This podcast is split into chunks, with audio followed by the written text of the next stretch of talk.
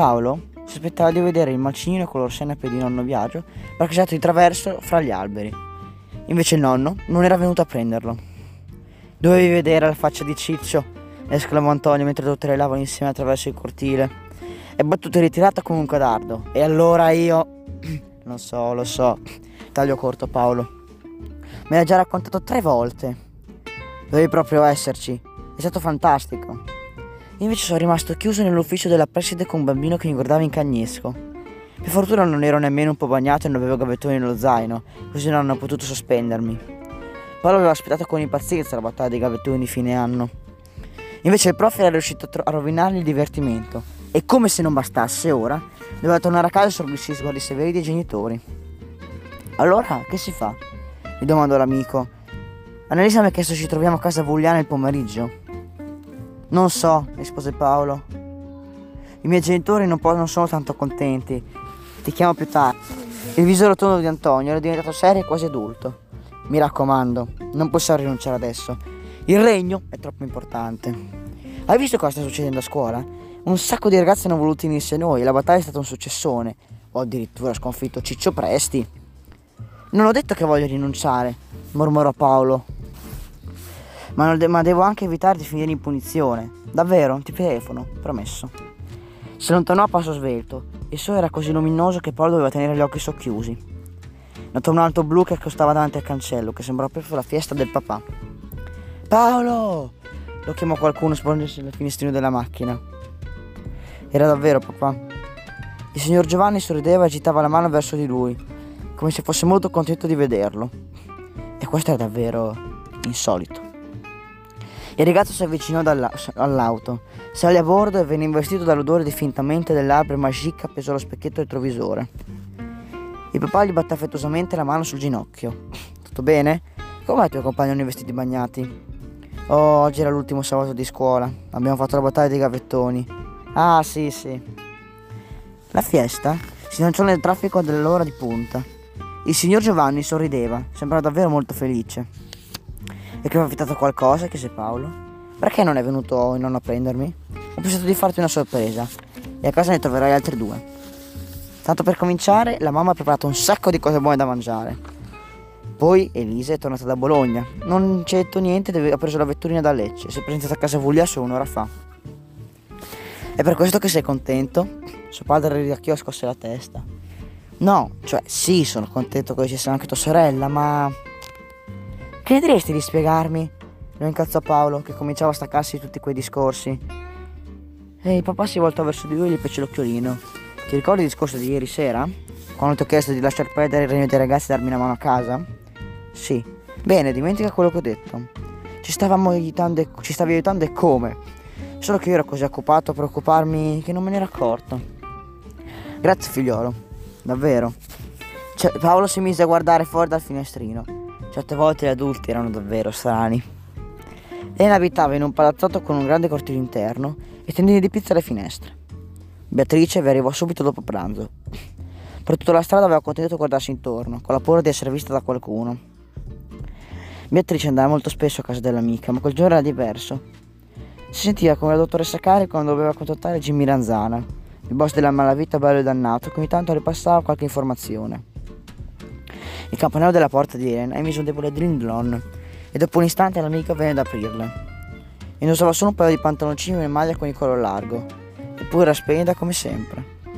Shh, intimò Beatrice mentre lo seduto davanti alla bocca. Vieni di sopra in camera mia, non facciamoci sentire. Le rispose con un sorriso. Allora erano davvero in missione. La stanza di Elena non era molto ampia, ma graziosa.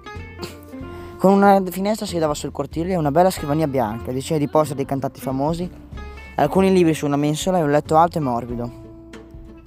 Appena le due ragazze furono entrate, Elena chiuse a chiave la porta e aprì l'armadio, rivelando file di vestiti appesi alle grucce e un alto specchio senza cornice.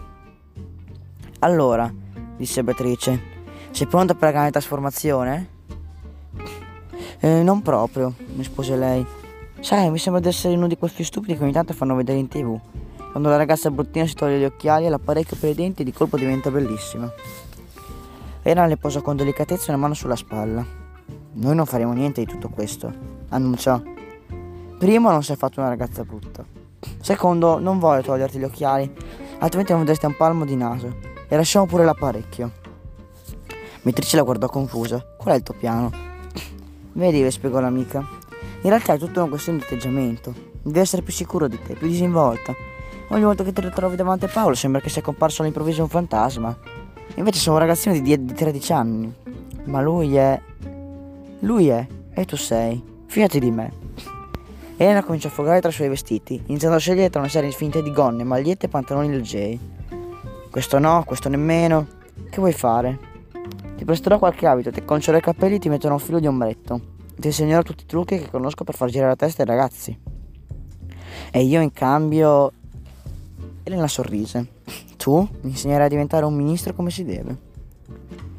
La sorella di Paolo era una giovane donna di 22 anni che aveva ereditato gli occhi chiari di papà Giovanni e i lineamenti de- delicati della mamma. Se ne stava sotto il portico di casa Vuglia con un bicchiere di vino bianco e l'aria soddisfatta. Paolo la vide dal finestrino dell'auto, sorrise e agitò la mano per salutarla. A causa della grande differenza di età, non aveva giocato molto insieme a Elisa e lei non aveva partecipato ai suoi progetti fantasiosi. Però, forse proprio per questo, loro due non avevano mai litigato ed Elisa era sempre pronta a prendere le sue difese quando ce n'era bisogno. Paolo balzò giù appena suo padre ebbe spento il motore e vide la sorella che allargava le braccia per stringerlo forte. Lui si avvicinò piano e la salutò con un bacio sulle guance, come si fa tra adulti. Perché non ci hai detto che saresti tornata oggi? domandò. Volevo farvi una sorpresa. Per questa sessione non ho esami e ho deciso di venire subito a salutare il re dei briganti. Paolo la, sbir- la sbirciò di sottecchi. I genitori ti hanno già detto tutto? Elisa scoppiò in una risata allegra. A dire la verità, non sono stati loro. Qualche giorno fa un mio compagno di corso mi ha mostrato una pagina di Facebook che ha grande successo su internet e ha riconosciuto subito Casa Vuglia. Intendi dire... Paolo non credeva alle orecchie, alle sue orecchie. Il sito del libero regno? Viene letto anche dagli universitari? Altro che, rise lei. Ed agosto verranno a trovarmi alcuni amici che vogliono conoscerti. La sorella gli tirò il ciuffo, un gesto che faceva sempre quando voleva prenderlo in giro. Dovrai comportarti bene, perché ci saranno diverse ragazze grandi che vogliono incontrare il mio fratellino. C'era una, ca- una cosa che Paolo continuava a non capire. L'insolita allegria di suo padre, l'entusiasmo di Elisa, il fantastico profumo di melanzana e la parmigiana che proveniva dalla cucina. Perché la sua famiglia si comportava così, dopo il discorso che le aveva fatto il giorno prima? È successo qualcosa che ancora non so? Elisa beve un sorso di vino, poi si avvicinò per sussurrargli all'orecchio. Oggi papà è stato chiamato dall'agenzia dei fratelli Paradiso.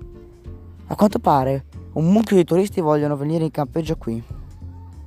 E qui a casa Vuglia. E sai perché? Non ne ho idea, rispose Paolo. Hanno visto le foto sul sito internet e i loro figli vogliono unirsi al regno. Beatrice fissò lo specchio. È una ragazza graziosa. La fissò di, di rimando. Che te ne pare? domandò Elena. La sua amica aveva co- compiuto un piccolo miracolo. Gli zigomi erano più alti e marcati, sottolineati da un po' di fardo, e le sopracciglia sottili facevano risaltare lo sguardo dietro le lenti degli occhiali. Le labbra erano messe in evidenza da un piccolo tocco leggero di rossetto chiaro e nonostante l'apparecchio per i denti Beatrice const- costato, constatò di avere davvero un bel sorriso e i capelli. Non sembravano più tristi pe pagliariccio app- appeso alla testa ma coraggioso Oddio! Avevano morbidi sulla spalle, con i dolci riflessi dorati, per, inc- per un'incredibile incredibile coincidenza. Elena aveva scelto di acconciarla, proprio con la pettinatura della dottoressa Charlie. Sta- le stava benissimo, grazie, balbettò Beatrice, voltandosi verso Elena, abbracciandola di slancio. Mi sembrava di essere un'altra persona. Non dire così ma forse con questi piccoli effetti speciali riuscirai a essere più serena e fiduciosa nei tuoi mezzi. Sei davvero carina, Beatrice, ma ti serve un po' di sicurezza. Era così felice che si sarebbe messa a, ba- a ballare sul posto, ma cercò di ritrovare un po' di contegno. Intanto, intanto lo, l'ho, pen- l'ho pensato al tuo problema, annunciò. Per uscire dal ruolo di principessa, di principessina inutile, devi cominciare a fare le proposte per migliorare il regno. Elena si mordicchiò il labbro. Per esempio, stava pensando alla convenienza di, Monte- di Montevideo per essere serena. Per essere una vera micronazione servono quattro caratteristiche: una popolazione, un governo, un, terri- un territorio definito, la, casa- cap- la capacità inter- di tenere una relazione con gli altri stati, completò Elena. E allora? Noi abbiamo una popolazione, abbiamo un governo, ma mancano ancora qualcosa, suggerì Beatrice. Il territorio, ben definito, essere osservò Elena, schiacciando le dita nell'aria. Esatto, non abbiamo una, fo- una frontiera che delimiti il regno dal nostro mondo. È davvero prov- e dovremmo prevedere al più presto. Ci proporrò agli altri. Decise Elena, entusiasta. Forza, andiamo a mangiare qualcosa, poi corremmo a casa di Giulia. Quando la mamma si, me- si metteva ai fornelli era davvero insuperabile. Aveva preparato un riccio un ricco antipasto di friselline, gradi- gradiera di verdure sott'olio, mozzarelle e peperoni fritti. Poi due primi, le orecchiette alle cime di rapa, quel con il sugo di polpette e anche anche arrosto. Melanzane alla parmigiana, persino il dolce. Paolo negli anni aveva imparato l'unico modo di, di resistere ai pranzi di quella, di quella portata era assaggiare tutto in dosi piccolissime. Anche se poi non riusciva a resistere, domandò il bis di, di, il, domandò il bis di parmigiana. Gli, gli, sembrava di essere stato catapultato una pubblicità delle merendine. Suo padre e sua madre sorridevano, si scambiavano gentil- gentilezze e Lisa raccontava della sua vita a Bologna. Il nonno parlava di come sistemare il terreno dietro, Mass- dietro a Massalia per fare il posto ai turisti. Era da un sacco di tempo che Paolo non vedeva tanta felicità allo stesso tavolo. Alla fine del dolce papà si esibì addirittura in piccola pausa per fare complimenti alla cuoca. Poi si mise a preparare il caffè e a lavare i piatti. Io posso andare? implorò Paolo. Certo, rispose sua madre. Non appena avrai aiutato a sparecchiare la tavola. Elisa sorrise. Lascia, lascia stare. Per oggi vai pure, ci penso io. Paolo si precipitò verso la porta della cucina, ma la sorella lo fermò. Vai al li- libero regno. Mi piacerebbe andar- andarci e darci un'occhiata. Più tardi.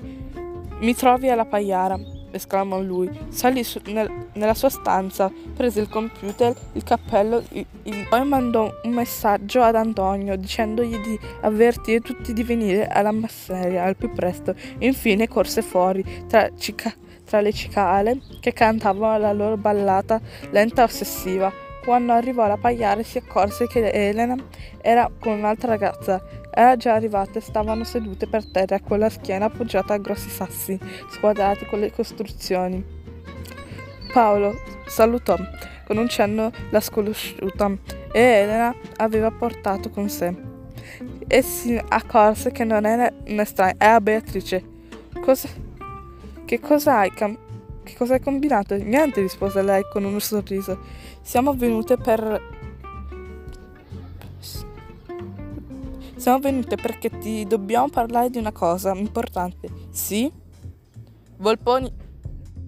Paolo non riusciva a togliere gli occhi di dosso. Cosa è successo alla ragazzina tranquilla un po' secchiona che gli passava i compiti sotto banco? Ehi, mi ascolti? Incazzò Elena. Con un sospiro lui si sedette per terra davanti a loro. Dimmi tutto. Qual è il territorio del libero regno? Era una domanda inaspettata e Paolo fu preso in contropiede. Ad assombrarci come per indicare la pagliara e il campo circostante.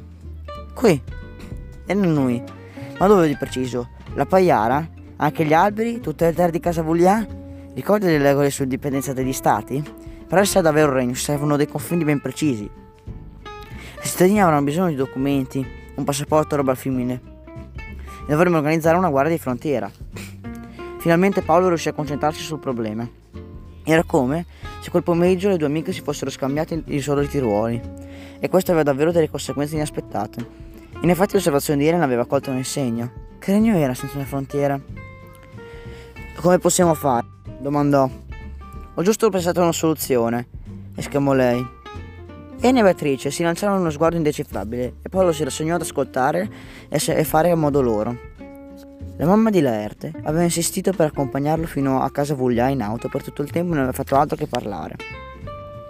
Laerte aveva cercato di stare attento per un po', ma, ma presto aveva incominciato a guardare fuori dal finestrino ed era rimasto ipnotizzato dalle scorre- scorrere degli alberi e dalle nuvolette di sabbia che il vento secco sollevava da terra, dando vita ai decine di mulinelli come uragani in miniatura. Ma quando papà se n'è andato, se, dusse- se succedesse qualcosa io rimarrei sola, sai come sono le malattie, basta niente poi. Laerte aveva sentito quei discorsi mille volte e non ne poteva più. La mamma credeva di essere l'unica a non sopportare l'idea della morte di papà. Si era ammalato, un giorno era in forma sbagliata e quello dopo era finito all'ospedale. E da lì una settimana non c'era più. Leucemia. Era passato un anno e mezzo da allora, ma quando era sopra il pensiero, Laerte continuava a rigirarsi quelle sillabe sulla lingua. Sentiva una gran rabbia montargli dentro. Un calore che gli faceva scottare le orecchie e vibrare i muscoli. Almeno durante gli ultimi giorni del papà sua madre era rimasta attaccato accanto a lui, notte e giorno in ospedale. Lui no, lo avevano spedito da una zia, inventandosi mille scuse. Le aveva permesso di andarlo a trovare solo l'ultimo giorno, quando ormai era troppo tardi. E Laerte ricordava solo la puzza del disinfettante e i camci dei dottori, e una stanza buia e il ticchettio delle apparecchiature mediche. Mamma, mormorò. Il flusso delle chiacchiere si interruppe di colpo. Sì, caro? Devi svoltare qui, siamo arrivati. Laerte non ricordava il volto di suo padre quel giorno. Ogni tanto ci pensava, cercava di mettere a fuoco la sagoma sfocata sul lettino dell'ospedale, ma non c'era verso. La sua mente aveva cancellato tutto. L'automobile entrò nel vialetto di casa Vuglia, poi la, coma- la comarevata no- Noma pigiò sui freni disegnando solchi profondi nella ghiaia. Tre ragazzi si erano sistemati davanti alla macchina con una paletta in mano, indossavano fazzoletti gialli legati al collo ed erano armati di bastone.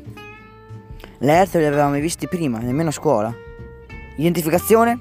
intimò il primo ragazzo quando la mamma di Leerte si decise a tirar giù il finestrino. Posto di blocco, frontiera. La Vatanome era incredula. Co- come sarebbe a dire? State entrando nel libero regno dei ragazzi, eseguite i documenti di riconoscimento. Uno dei tre indicò Laerte. Ehi, ma quello lo riconosco, è il cavalier Laerte. Ci scusi, generale, non, sape- non sapevamo che fosse la sua auto. Potete passare, alla masseria vi, vi verranno forniti i documenti di riconoscimento. Tanti saluti. L'automobile riprese a muoversi in direzione di casa Vuglia, senza che la Erte né la madre spiccicassero una sola parola. Il ragazzo non riuscì a spiegarsi cosa stava succedendo. Una frontiera. Chi erano quei tre? Giuro che guarda che roba, sussurrò sua madre rapita, sbirciando sopra il volante. Davanti a casa Vuglia erano parcheggiate almeno 10 auto e alcuni furgoni. Il nonno di Paolo si trovava sul tetto del piccolo bagno esterno e c'erano uomini a torso nudo che trasportavano caria- carriole. Il padre di Paolo era impiccato su una scala, la sorella Elisa, è tornata da Bologna, e quando? Che si dava da fare con zappa e piccone. Non appena la mamma di Laerte si decise a, ferma- a fermarsi, il padre di Paolo li salutò calorosamente. Benvenuti! Laerte, i ragazzi ti aspettano alla pagliara. Come arrivata, si accomodi. Mia moglie sta preparando del tè freddo per tutti.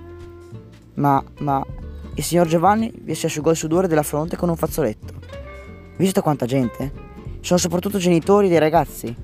Hanno saputo del libero regno e sono venuti a darmi una mano a sistemare la masseria, mentre i nostri figli si divertono.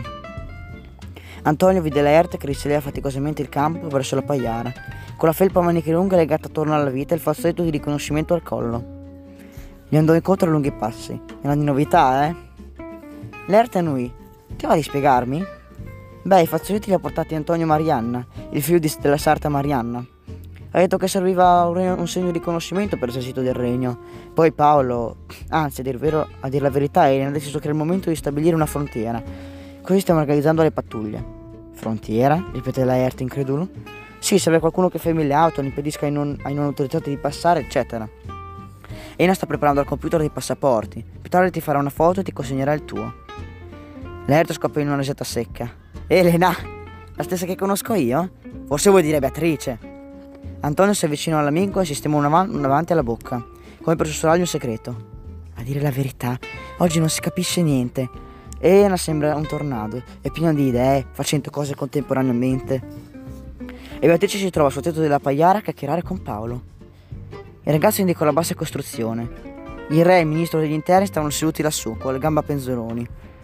Sembrava che Beatrice si fosse trasformata per magia in una ragazza più grande. Ed era decisamente carina. In tanti anni di amicizia, Antonio non l'aveva mai considerato davvero una ragazza, quanto piuttosto un maschio con i capelli lunghi.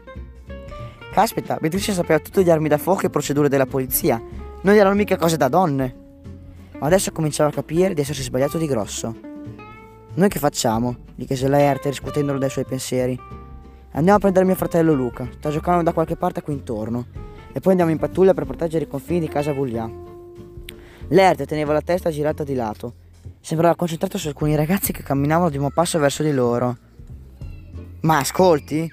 protestò Antonio, che gu- guarda che parlo con te. Sì, sì, annui l'amico senza prestare davvero attenzione. Però dimmi, quello lì non ti sembra ci soppressa dei dei tristi? Antonio restò con la bocca aperta e le parole gli si incastrarono da qualche parte nella gola. L'arte aveva ragione. Erano davvero i suoi amici. Si avvicinavano insieme a due ragazzi con il fazzetto giallo al collo. Io me ne vado, sussurrò. Vorranno farmela pagare per stamattina a scuola. L'Erto l'afferrò per la maglia. Ma cosa dici? Io e te siamo i cavalieri del regno. È nostro dovere controllare di persona. Poi ricorda, questo è il territorio che abbiamo giurato di difendere. Finché siamo qui, siamo noi più forti.